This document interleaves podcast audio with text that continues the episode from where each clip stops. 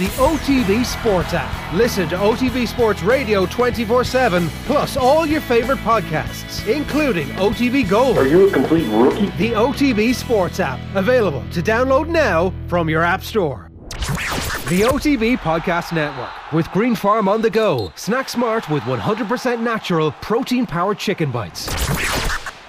You ain't shit. I wish I was 50 years younger and I'd kick your ass. Well, fans can be the harshest critics, you know. Uh, and they often are. A wife is often the harshest critic of her husband. I thought I was invincible.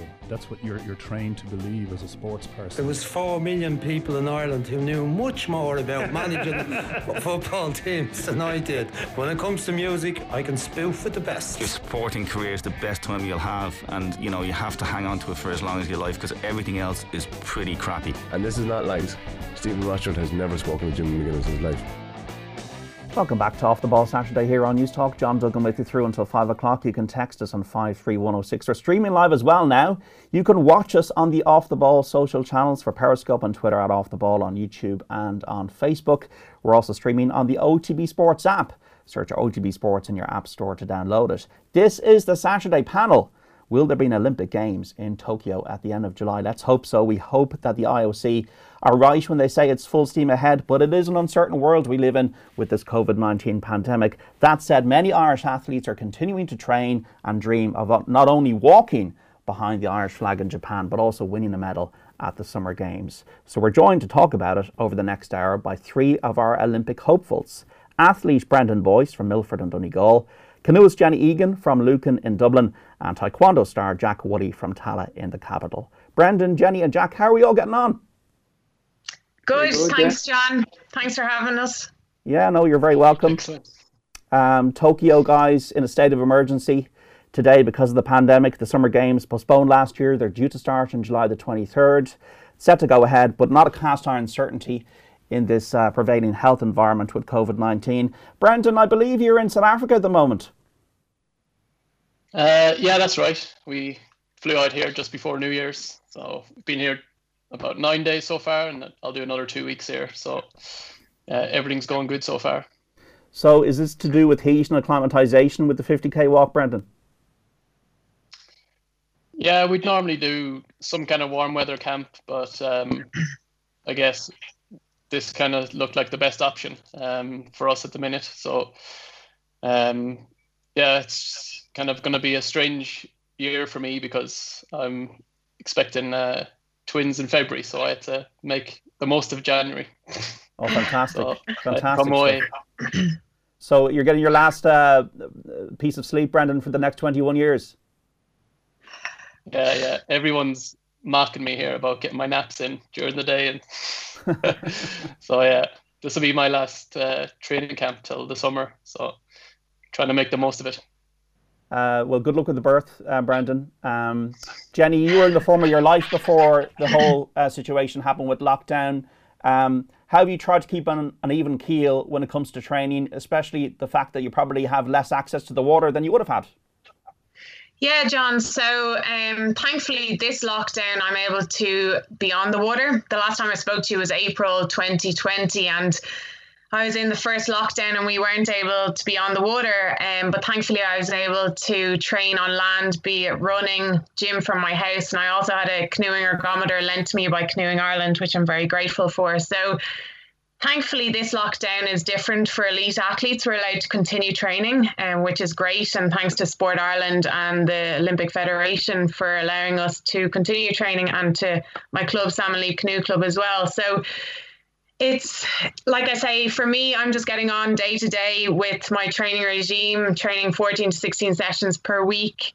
Um, and yeah, my life, I'm trying to keep it as normal as possible and just control the controllables every day.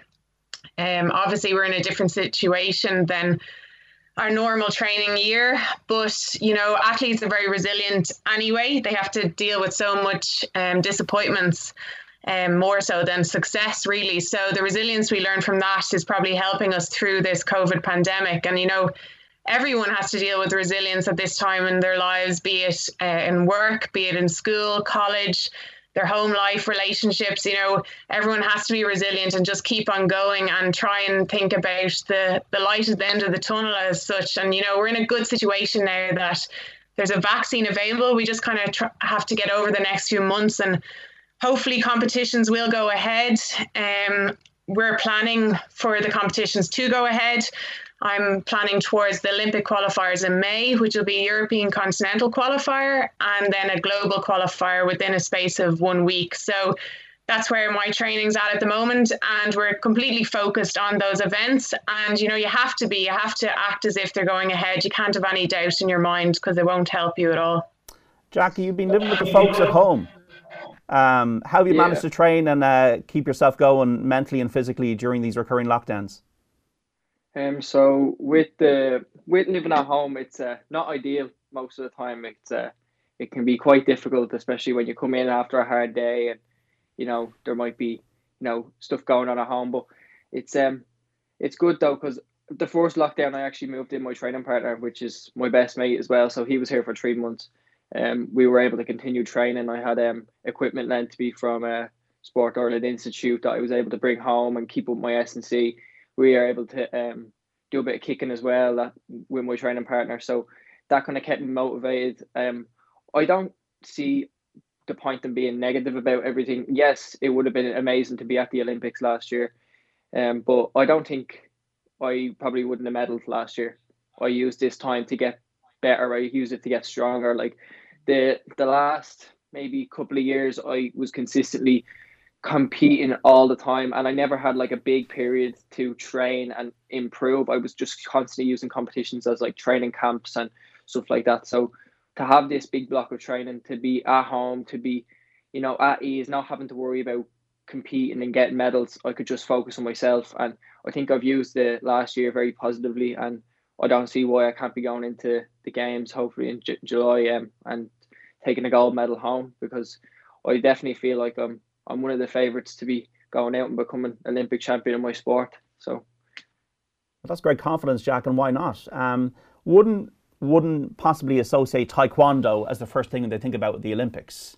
Um, maybe yeah. explain to the uninitiated like myself. Uh, just go back to the start. Like, what is Taekwondo? It's a Korean martial art, but just maybe give us a bit of background to the sport itself.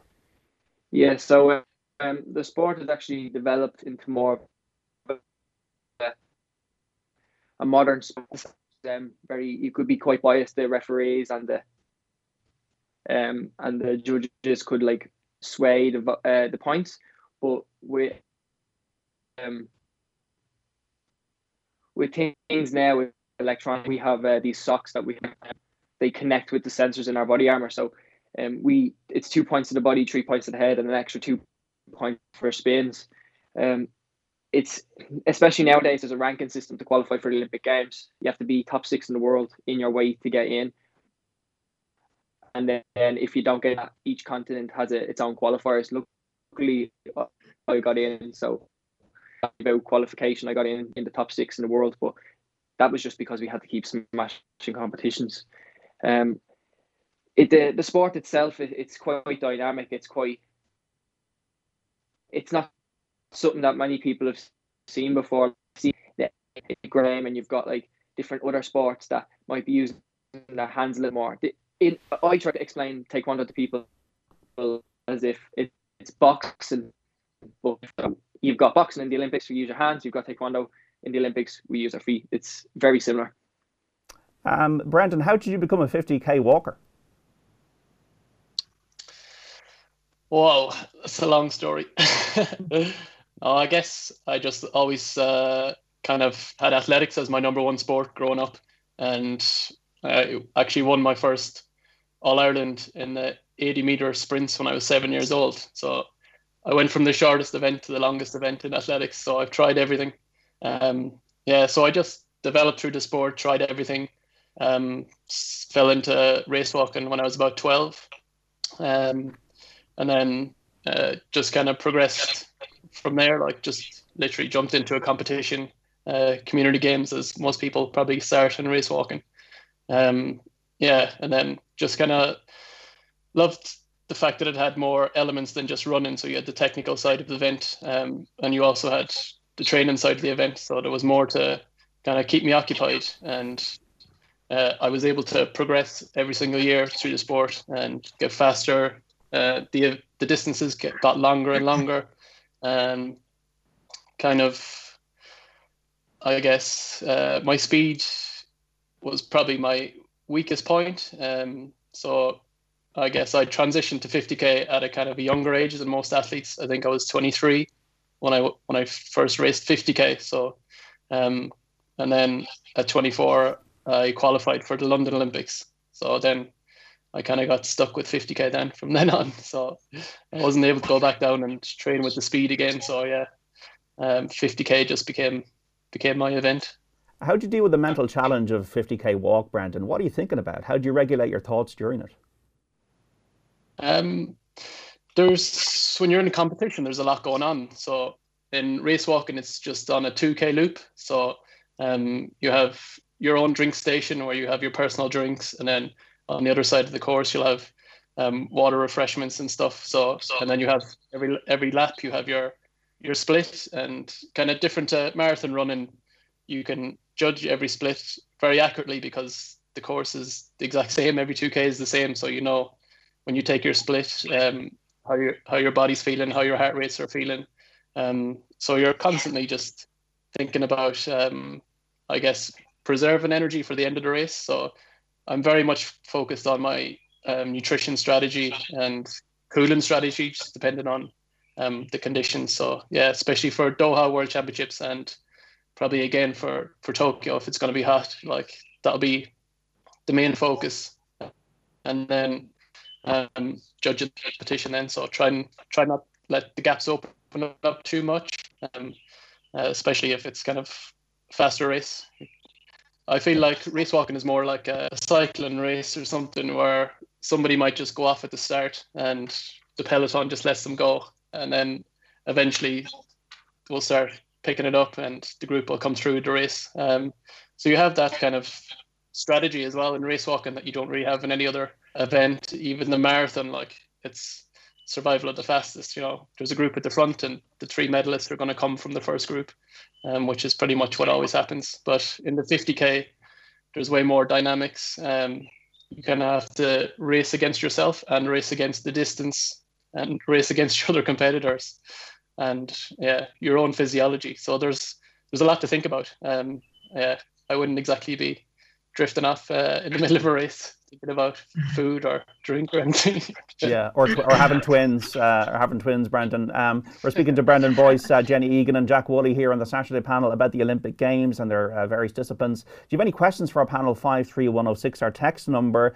Uh, Jenny, sprint canoeing. Explain like what that is about and the skills that's required to uh, be good at it. Yeah, so sprint canoeing has different distances. So the women's K1 500 meters and the women's K1 200 meters are the Olympic distances. And then I would also race the women's K1 5000 meters, which is in the European Games. So in the women's K1 500 meters and the women's K1 200 meters, you're in your own lane. So it's a buoyed lane and you're against eight other competitors. So there's nine competitors in a race. And for those distances, you would have heats, semi-finals, and finals. The K1 5,000 meters, though, is similar to, in a way, to Brendan's 50K, let's say, because everyone is let off from the start and you have to go around certain buoys, but then in between those buoys, it's like a, a free for all as such. So I like to compare it also to cycling because we can wash, wash hang.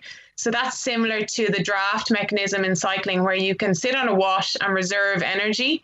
So, you know, the smartest person can win the race possibly if they're reserving more energy. They don't necessarily have to be the most aerobic or the fittest or fastest if they are tactically aware. So they're the two different type of disciplines that are in canoeing and I would race in a 12 kilogram boat, and the stability of the boats are very difficult. So, most people, when they sit in our boat, they just fall in straight away. So, there's big skill level among canoeing in all the different distances, and we have to be so technically efficient. I've been in this sport since I've three years old and I'm still working on my technique every day, trying to make the, the stroke as efficient as possible because the more efficient you are, obviously, the less energy you expend. So it's a very difficult sport and most people go on until they're around 40 years of age because it would be similar kind of to rowing as well in terms of it takes kind of a long time to get to the top of the sport. However, that said, you know, some people would peak at a younger age than others, but it is a sport that takes many years to uh, get good at. Yeah, Jenny, like yeah. you're, you're, uh, there's a story that uh, you're already in the boat before you're born because your mother was uh, involved in canoeing, your dad has been, your brother has mm-hmm. been, your fiance. Um, it's dominated your life. Uh, do you ever get to the stage though where you know what you say to yourself sometimes? This is so immersed in my life that sometimes I don't want to get in the boat today. I don't want to think about the boat. I'm sick of the boat. Do you ever get like that? No, John. I'm very lucky. Um, thankfully, I have such a passion for my sport, and you know, passion gets you through anything in life. And my family, like you said, my mum, my dad, my brother, my fiance, they're all involved, and that's that's great for me because they understand the work that I put in day in day out and they understand how much I want to succeed and we're very good at kind of splitting the two areas of our life. So when we're training or when we're competing that's when we're working. But then you know when we're at home we try and switch off and not always talk about canoeing. So I'm very lucky because you know not not many people like I'm sure Brendan's wife is so understanding to him. He's he's able to go away in a training camp now, and you know you have to surround yourself with people like that because if they don't understand the sacrifices that you're putting in and the choices that you're making in life to get to the top, it's very difficult to succeed without that su- support. Jack, you started out on taekwondo because your brother was getting a hard time. Yeah. Um. So he started it actually when he was around eight, so he's five years older than me.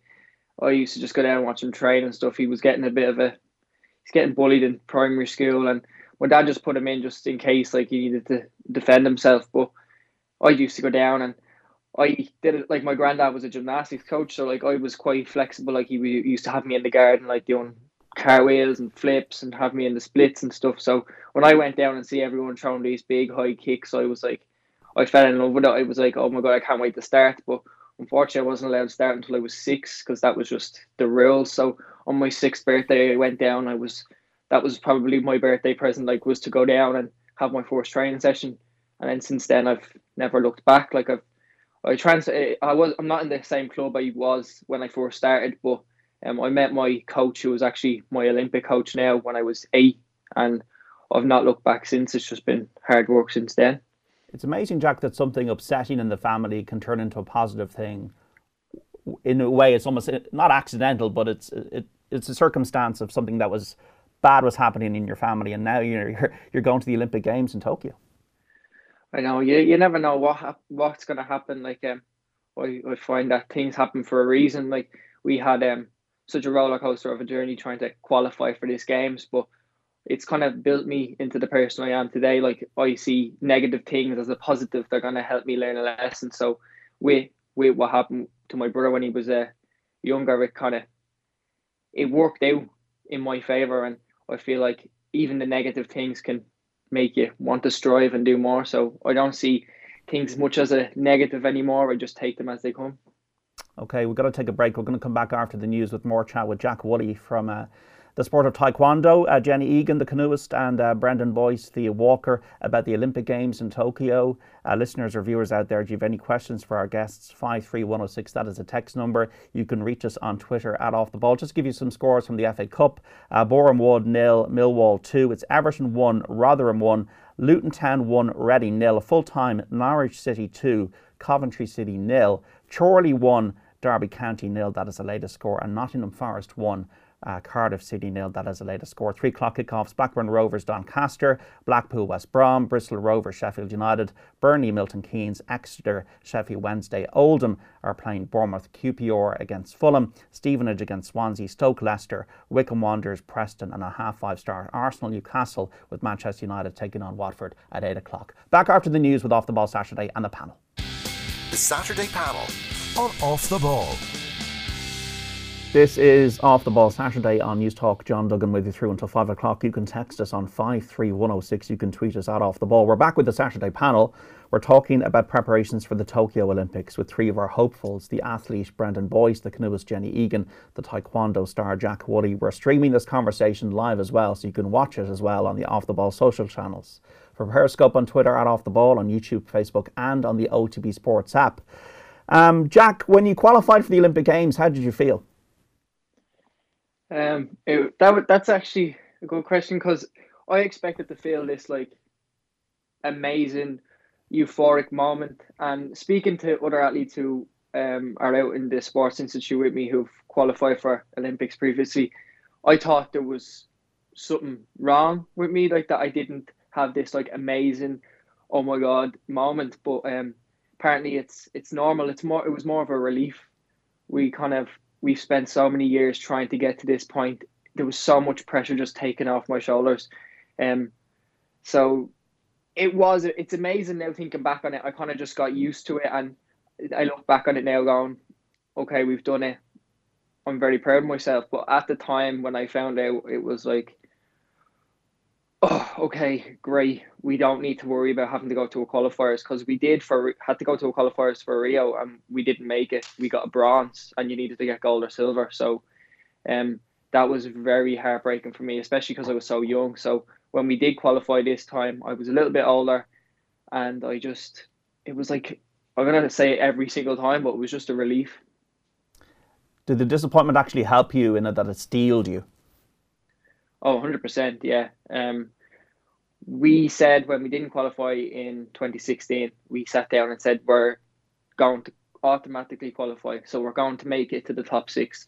And we spent four years working so hard. Strategy was such a big game for us because we had to look at how to get the ranking points. And it came down to even going to some competitions to stop other people getting ranking points, like flying over to Vegas for Pan American Championships, stopping them, flying to Australia as well in 2019. It was just, it started getting very strategic. So that definitely, the fact that we failed at the qualifiers for Rio, it made us be like, okay, we need to automatically qualify. We don't need that stress. We're going to do what we have to do. And we did it. So. Yeah, Jenny, you missed out in London and Rio by one spot. Uh, psychologically, you know, you've had to come overcome those disappointments. Uh, how do you then train your mind that you're going to be able to produce the best that you can during the qualifiers? And do you feel that the form you've showed will be enough to get you to Tokyo if you reproduce it? Yeah, so obviously, you know, those two two years, the London 2012 and the Rio were quite heartbreaking. London, London 2012 affected me more probably so because I was younger and it was kind of one of my first real disappointments in in my sport. Um, going in 2016, I said to myself, no matter what, I'm going to have the best best results of my life so far in 2016. I wasn't going to give up on the rest of the year if I hadn't qualified for Rio 2016. So I actually went went after the qualifiers and did new Irish national records and won World Cup medals. So it was the way I dealt with that disappointment then made me continue to succeed over the past few years. Um, our sport is different in terms of there's very limited quota places available for the Olympic Games. There's only 246 quota places available throughout all the distances that be the men's, the women's K1 distances, the crew boats, the K2s and the K4s. So and over 1500 athletes will compete at a world championship. So it's very small quota places available and those quota places have to be distributed among all the continents. And Europe just unfortunately happens to be one of the hardest places to qualify. Um, I've beaten people from other continents at world championships, and then they went on to their continental qualifiers and qualified. So, yeah, it's you know going forward all i can do is control day in day out my training focus on what i need to improve on and then hope for the best on the day that everything will come together um, in May. So I, you know, I try and just think about the training I'm doing and then in the preparation for the competition, I have a set regime of what I do from the days leading up to it to the morning of the race. And by focusing on the strategy and the preparation, that kind of helps me then feel I'm at my most prepared. Um, Brendan, um, you progressed along the way through two Olympic Games in the top 20 within Rio, then six of the World Champions, the last World Championships at uh, Doha. How have you been able to improve? Has Rob Heffernan's uh, coaching been a factor in that? Yeah, it's been it's been vital uh, influence. So before the London Olympics, I was training in the UK under a, a UK coach, Andy Drake, and he brought me through um, probably about five years before that up to the London Games. And then when I saw what Rob did uh, in London, um, like I just had to, I knew I had to train with him, um, to train with the best um, to get to become to that level. So yeah, um, as soon as um, he didn't get back to me straight away, but eventually he said he'd coach me and I could train with him, but I'd have to move to Cork. So yeah, at the end of 2012, um, after finishing uh, 26th in the London Games, uh, I moved to Cork and started training with Rob full time. And yeah, pretty much every year since then, it's been progression. Um, I mean, maybe not every championship you get the result, but I feel like every year I'm getting stronger and stronger. Um, so yeah, uh, improved. I guess Rio was 19th, and then I was very unlucky to get injured before the World Champs in London in 2017. Um, and that was probably the first year that I was able to actually train with Rob, like pretty much every day. Like I was in super shape that year, and Rob ended up finishing seventh in the World Champs.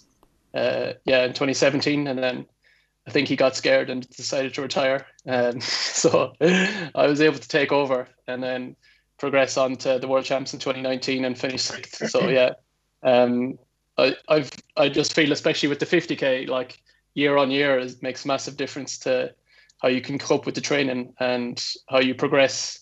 Um, especially because we only probably race two 50ks a year, so it takes a longer time to gain that experience in racing as well. So yeah, I guess at at 34 years old now, I feel like I'm finally in a position where um, I know pretty much everything there is to know about uh, the sport, how to race properly over 50k, and yeah, how to train and periodize my training every year. And yeah, definitely feel like even over the last year since lockdown, even though we haven't competed, um, Rob's been very, very strict with um, setting goals and targets for the whole year. So back in May last year, we decided we were going to do a marathon, just something slightly different. Um, so I ended up doing a marathon time trial um, on the roads around where I live uh, under the restrictions. So I ended up walking 308 for a marathon, which was massive improvement even on where the 50k uh, performances had been before that. And then all over the summer we raced um, time trials over 5k, and we were lucky enough to get some international competition in September as well. So I raced 20k in September, and then just before we came out, um, we did a 30k in Cork, and I did another massive PB over three minutes. So yeah, look, everything's been progressing year on year, and I've used 2020 to my advantage, I think. Um, so yeah, I'm looking forward to finishing out um, season, and um, especially after uh, the IOC have decided that the 50k is not going to be in Paris. So this is the end of the road for me. So I have to be all in for the next six or seven months. And there's going to be breakdancing at the Paris Olympics, but no 50k walk. It must be quite frustrating. Um, look, I get, I get that they have to innovate, but I guess my problem is to give athletes like three years notice that it's all over. Like, you know, athletes train for 15, 20 years to compete at Olympic Games. And I guess I'm lucky enough now that I'll be competing at three games, but you know, someone maybe in their mid twenties who thinks they can go to Olympics in 50k now is, you know, maybe dedicated 10 years of their life training. And now the IOC has decided that other events are more popular or they're going to bring in more revenue. So I guess it's kind of um, frustrating that they'll come out and say they're an athlete focused organization and then they'll give you three years notice that your your time is up. So yeah, that's the frustrating part. But I wouldn't, um, you know, I wouldn't be. I'm sure breakdancing takes a lot of skill and training, but yeah. so you would be devastated, Brendan, obviously, if the Olympics did not happen this year because of the pandemic. Yeah, I guess if if if it's cancelled this year, there, my career is over. Like, and I've wasted two years of my life. Yeah, uh, because we would have been training last year, this year. So yeah, it'd be pretty devastating for me to have no Olympic Games. Are you worried at all about the health conditions over there, Brendan? Like the village, you've been in two villages. What is the village environment like? I expect it's very, very um, clustered. Um, yeah, I think it's not probably great because you know you have your your own apartments, but you don't have um, your own kitchenettes or anything. So everybody has to eat in the canteen. Um, so you're mixing with pretty much everyone three or four times a day. You know, so yeah, but um, I think because of the heat, uh, we're going to be racing in Sapporo, so it's probably likely that I will not be in the Olympic Village at all for this this games. So we'll go straight from our holding camp in the south of Japan straight to Sapporo in the north. Um, so we'll probably for me, I'll probably be the one of the more isolated athletes where we're gone from kind of very closed um, and probably secure environments in our own Irish camp, and then straight up to Sapporo, where there's only going to be uh, race walks and marathon athletes. So I'm sure again that'll be fairly well controlled. So yeah, I'll probably miss the Olympic Village altogether. Uh, won't be going to the opening ceremony if it goes ahead. Um, yeah, and then after I compete, um, yeah, we'll see what happens after that. Jack, are you comfortable with this? Have you any qualms? Have you any worries? Um, not really. Um, my biggest issue with the, the virus is actually because I live at home and my um my dad is in his seventies, so that's my biggest issue with it. I'm being extremely cautious now with the. I can't be bringing it home, so we have been abroad. Um, recently I've been to tra- two training camps over the, uh, during the quarantines, and I've been to the European Championships in December. We have taken all the protocols I've had to do. I have traveled, so I know that the fact that I haven't got it, it's not like certain that by traveling that somebody's going to catch it. And I'm lucky that I'm actually fighting on the very first day of the Olympics. So because I'm the lowest weight and my sport is on at the very start, that I fight the day after the opening ceremony. So even if even if it does go ahead, I won't be there because it'll be on till late at night, and I'll be up bright and early in the morning, ready to go. So, um, and after that, there's no reason for me to stay. I'll be going home. So it's literally a very quick in and out job for me, and I won't be I won't be too nervous about the virus. I don't think. Jenny, would you see it as ethical for athletes to be vaccinated before the games? Dick Pound of the IOC was intimating that the other day. Is it ethical before the most vulnerable are vaccinated, in your view? Yeah, it's a very difficult situation, right? Um, obviously, the most vulnerable in the world is is the most important. Um, at the end of the day, life is the most important thing, and your health. So, I don't think it's very fair to kind of put one one like athletes in front of the most vulnerable. Um, I just think maybe that they could push to get everyone, the most vulnerable, vaccinated, along with maybe athletes the fastest. I, I do think the most vulnerable has to be vaccinated first, to be honest, because at the end of the day, your health is your wealth, and but hopefully that can happen quickly. It's just the problem. I think is the fact that not all countries are on equal par in terms of getting vaccinations. Um, so that's probably the most difficult in terms of, and then the other question is is the South African virus and the UK virus, I think they know that the vaccination will work for the UK strain, but I'm not sure if they know yet about the vaccination working for the South African strain. So these are all questions that no one really knows the answers to yet, but hopefully over the next month or two, there'll be more knowledge around the area. You've done work with Sport Ireland, uh, Jenny. Uh, what's the support system like at the moment in terms of funding for the Olympic sports? Uh, what improvements can be made there? How, how well do you feel uh, supported as a carded athlete ahead of now the qualifiers and hopefully the games for you? So I'm so thankful to Sport Ireland and the Olympic Federation of Ireland. You know, it's been such a difficult situation for them as well as us. You know, they have to try and plan logistically and they have to change their plans, you know, very quickly also. So I'm very thankful, and the support we're getting is second to none. Um, I'm also on the Women in Sport Steering Committee with Sport Ireland as the only athlete representative.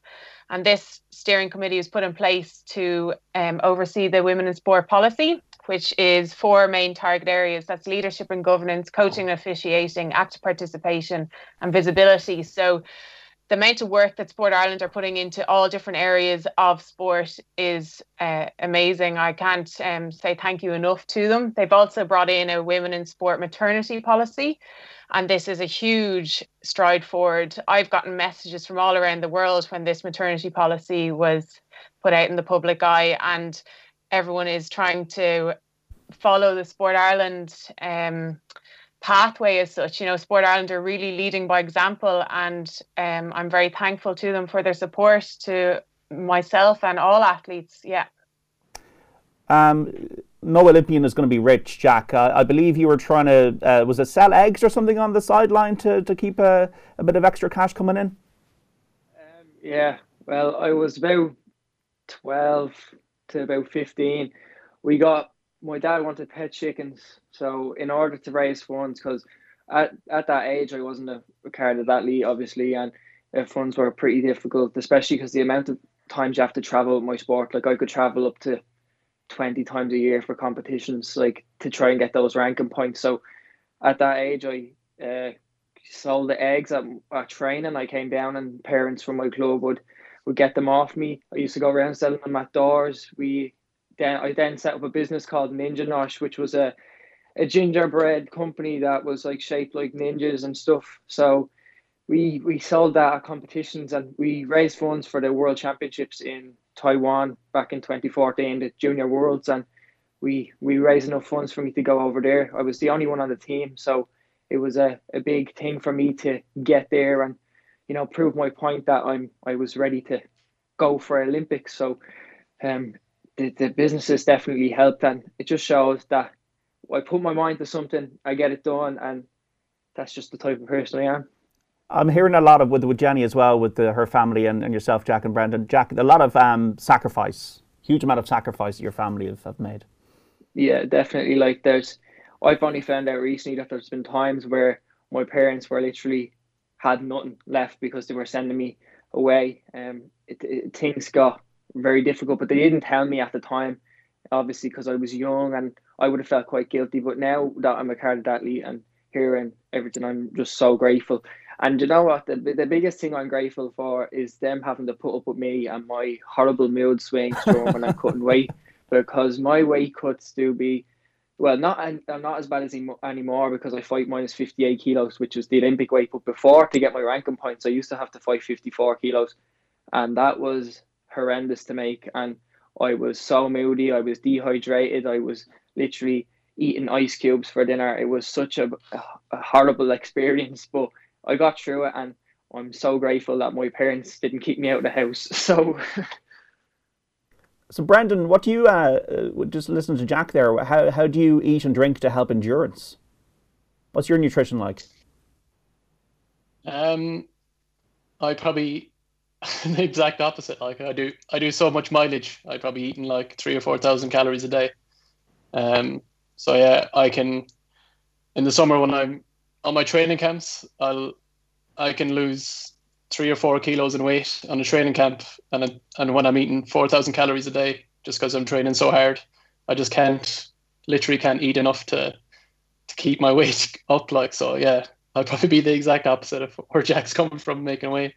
So yeah, I find it hard to eat enough food. Like we did a 30k session this morning and it was so so hot and we were just like all I had was a small sandwich like just it's all I can eat. Like my energy is so low after training that I can't even have food so I'll have to eat like a huge dinner tonight now to make up for it so I can train again tomorrow. What will it be? But, carbs yeah, steak? um, well, what's it going to be Brendan? What's going to be on the menu this evening in South Africa?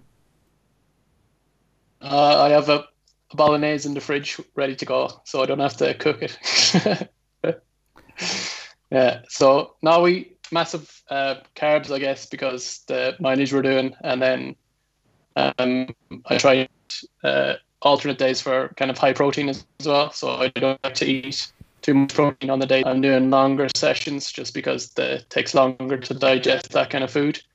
So I try to alternate the days when I'm eating high protein, and then I always have high carbs then the day before and the, and then after big sessions as well. So yeah, there's a lot of kind of science that goes into it, and then strategies then for competition for fueling as well. So I have to drink I guess nearly four liters when I'm racing 50k, and even in hot conditions. I think in when I raced in Rio, I think I drank four liters and I still lost three kilograms in weight. Um, so yeah, basically sweating about seven liters uh, in in a race, so that can, especially your salt levels and stuff. So you have to be very very careful about um, what you're taking into your body and how you're fueling for competitions and everything. So yeah, I guess a lot of science, but also kind of you kind of have to eat what you can as well. So yeah. Like Jack, like as Brendan's saying, you're the opposite. You're about a jockey's weight. You're about nine stone. So, what's the daily diet for you? How do you uh, manage your nutrition? Well, I'm actually very lucky now that um, I eat quite a lot. I train a lot more often now. Back then, it was I was training with jackets on just so that I could keep my weight down. I was actually walking around heavier than I am now, even though I fight the heavier weight. It was because it was it was fluctuating so much, so I would have literally been not eating very much. But when I was able to eat, I would binge, and then it would just be all over the place. But now my weight is steady. It's actually a lot lower um, than it was before. I was cutting maybe eight, nine kilos to get down to 54 kilos. But now I only cut three for 58. So I'm actually feeling a lot healthier. Um, if I want a Domino's, I'll get a Domino's. You know, if I want a bit of chocolate, I'll have a bit of chocolate. I don't, I don't need to restrict myself so much. But coming up to a competition, um, I definitely need to just watch it a little bit and just get it down. Jenny, are you allowed a Domino's? So like that, you know, anything in moderation. But our sport is pretty is a power to weight ratio sport. You know, we have to pull and push our weight through the water. So, um, thankfully, it's it's not a weight category sport, which is great. Um, because listening to Jack there, losing eight or nine kilos is um a lot of weight to lose. But um, like that, we have to try and keep as lean and strong as possible. So, um, maybe coming into competition, I might be a little maybe two kilograms lighter than I would be in the winter time. Um, but we need to keep our power as well because obviously 500 meters and 200 meters is very powerful sport. So we need to keep our strength and our power as well as trying to be as lean as possible. So, but yeah, you know, you have to kind of, you can have something in moderation. I, if if you want to have a pizza, you can have a pizza. It just means you don't have it every day. You know, you have a treat every now and then, and um, you just you're just smart about kind of what you eat. And there's you know food is fuel at the end of the day, and you have to eat well to allow your body to perform well. So, what's your daily diet then, Jenny? Oh, okay. So, um, I probably would start off the day before training with a coffee, and then and maybe a protein bar or some yogurt and oats because um, I'd be on the water at 7 a.m. most days. And then after training, I would have um, a sandwich of some kind and a coffee and then I would have a nap, and then I would have lunch, and that could be another wrap, uh, a big wrap, you know, filled with chicken and vegetables, and um, yeah, so that would be my lunch, and then I would probably maybe have another small snack, be it yogurt or oats or fruit or something small before going training again. Then in the afternoon, so for me, it's kind of I prefer to eat kind of smaller amounts more often rather than big meals because I find if I ate a big meal during the day, I would just feel so tired afterwards. You know, your body takes energy to digest big meals, so I prefer to kind of eat small more often and keep my energy levels and blood sugars up that way. And then I would have a bigger dinner then in the evening time. So. Um, could be anything like Brendan said, bolognese or chicken and rice, or sometimes maybe steak and sweet potatoes. So, yeah, you do have to kind of keep your blood sugar sugar levels even as much as possible because at the end of the day we need the fuel to train and to perform. Um, in terms of the Olympic Games themselves now, Jack, you've qualified. Taekwondo is about kicking primarily, sometimes aimed at the head, uh, obviously in a safe manner. But technically, what are the skills that you're going to be able to have to um, demonstrate to contend for a medal? Um, I think I'm just gonna have to stay focused. I like I said, I don't think I would have got a medal if it was put on last year, and if I did, it would have been scraping a bronze. Um, I've competed in the last year, maybe two, against the high athletes and the ones that are qualified. So I just need to focus and just concentrate and base my training around them. that's really all I can do. I'm gonna go in feeling hundred percent. Like the last year, I've really gotten stronger and stuff. So yeah, I'm gonna definitely have to pull out a few new tricks as well because everybody knows how I fight. We all know how we, we all fight. Um, we're all competing against each other constantly.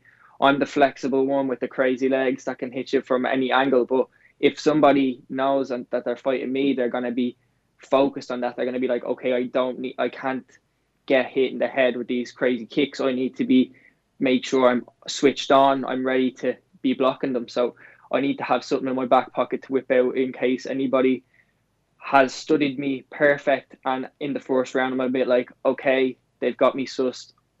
So it's just working on things like that that I can have last minute, not panic and go in and just give them my best shot. Brendan, what are you going to need to be able to do to, to win a medal? Is it is it the key thing is to work out the, the, the time of the race in your head as you did in Doha there, where you got the time very good and the sectionals and all that kind of thing? Yeah, for me, it's going to be working, I guess, to my strengths. So I know how I can get the best out of myself race wise. Um, so I guess my when when we were racing in Doha, I was I was kind of licking my lips because I knew it was going to be such a slow race. I was like, this is perfect for me. Like some of the guys, like five minutes faster than me over 20k. So when I knew it was going to be a slow race, I was like, right, this is perfect. Just do your thing and come through the pack. So I was able to kind of nail that strategy on the day. So um, something similar for uh, I guess next year, but I guess th- this year I was able to, you know, get some PBs in over shorter distances. So even over 5K, I've improved. Um, and, you know, over 20K, I've been more consistent at, at the faster speeds as well. And over 30K, I was able to do a three minute PB. So my speed has improved over the last year since Doha. Um, and then it's just about kind of racing, I guess, the conditions that we find ourselves in on the day as well. So um, if it's hot and humid, you know, have a strategy for that. And if we think it's going to be a little bit of a faster race, um, we're going to have to be prepared for that as well. So, um, yeah, 50k is kind of all about you getting the most out of yourself. Um, and you know, if if everyone is is on their game, um, maybe I'm not good enough to win a medal, but I feel like if I prepare 100% and give it everything, then at least I have a shot, and that's enough for me to to go there and you know be confident as well. So yeah, like I guess for my for my event, there's um, the world record holder for 20k is going to be, and for the guy who won um, in Doha, he's the 20k world record holder, so he's um, number one, and then Yohann is obviously he's the 50k world record holder, and Matej is the defending Olympic champion. So it's probably uh, one of the toughest events to go, especially in Japan when there's a Japanese favorite for the race as well. So yeah, it's going to be a, a, tall order, but um, if I can do everything possible, um, at least I'll have a shout uh, at getting up there and winning the medal. So that's that's enough for me to keep keep the head going and stay positive for the year. And what's it like being an Olympian, Brendan? Do you get a huge sense of internal satisfaction about the fact that you have been an Irish Olympian? You've walked behind that flag.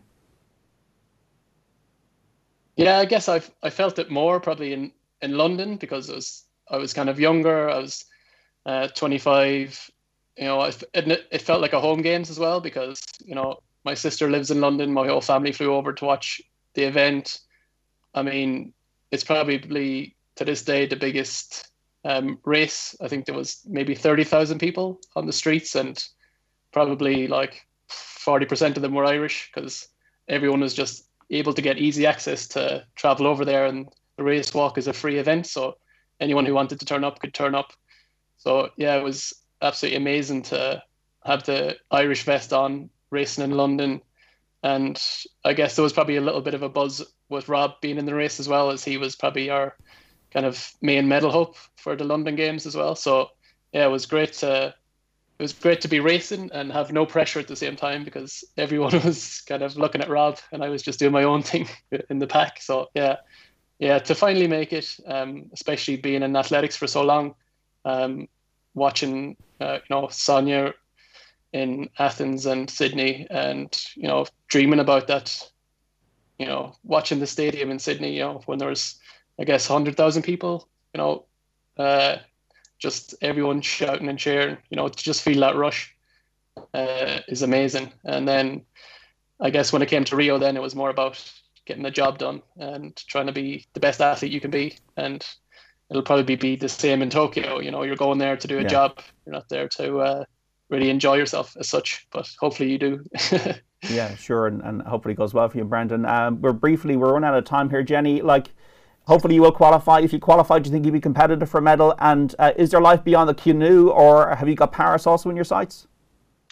So, like I said, John, my main focus now is is on the qualifiers, and that's all I'm focusing on and trying to get do the job there. So, that's my main focus. Not even thinking towards Tokyo at the moment, just the qualifiers. So, yeah, you know, I love my I love canoeing. Um, I always say as long as I am improving and I'm enjoying it, and I feel like I'm succeeding and getting getting the results I should from the training I'm doing, I'll I'll stick at it for as long as possible. And like I said, you know, most people in our sport goes go on until around 40. So for me, yeah, I want to go as long as I can, as long as long as my body allow me to. And you know, we're so lucky to have the support of Sport Ireland, and I'm so thankful for that. And as long as I keep enjoying it and keep, keep feeling like I'm improving, I'll do it for as long as possible. And Jack, you have the final word. This hopefully will be the first of many Olympics for you in Taekwondo. Yeah, fingers crossed. Uh, we've got this one, and then we've got Paris, and I'll hopefully go for the one in LA in 2028. But my, unlike Jenny, my sport actually finishes quite sooner. Uh, we wouldn't be lasting much past 30. So the fact that I'll be tur- just turning 30 in 2028 will probably be my last Olympics. But to say I've been to three Olympics and hopefully have taken a few medals along the way, it'll be a pretty a pretty impressive career for that I hope that would go down in history for the sport. Well, Jack Woolley, Jenny Egan, Brendan Boyce, we have to leave it there. Good luck with your preparations. We hope to see you on the Olympic stage in Tokyo this July and August. We would dearly love to see you win win a medal for Ireland. Thanks so much for your time today. Thanks, John. Thank you very much. Thank you. Cheers. This is Off the Ball Saturday on Newstalk. We are back after this. The Saturday panel on Off the Ball.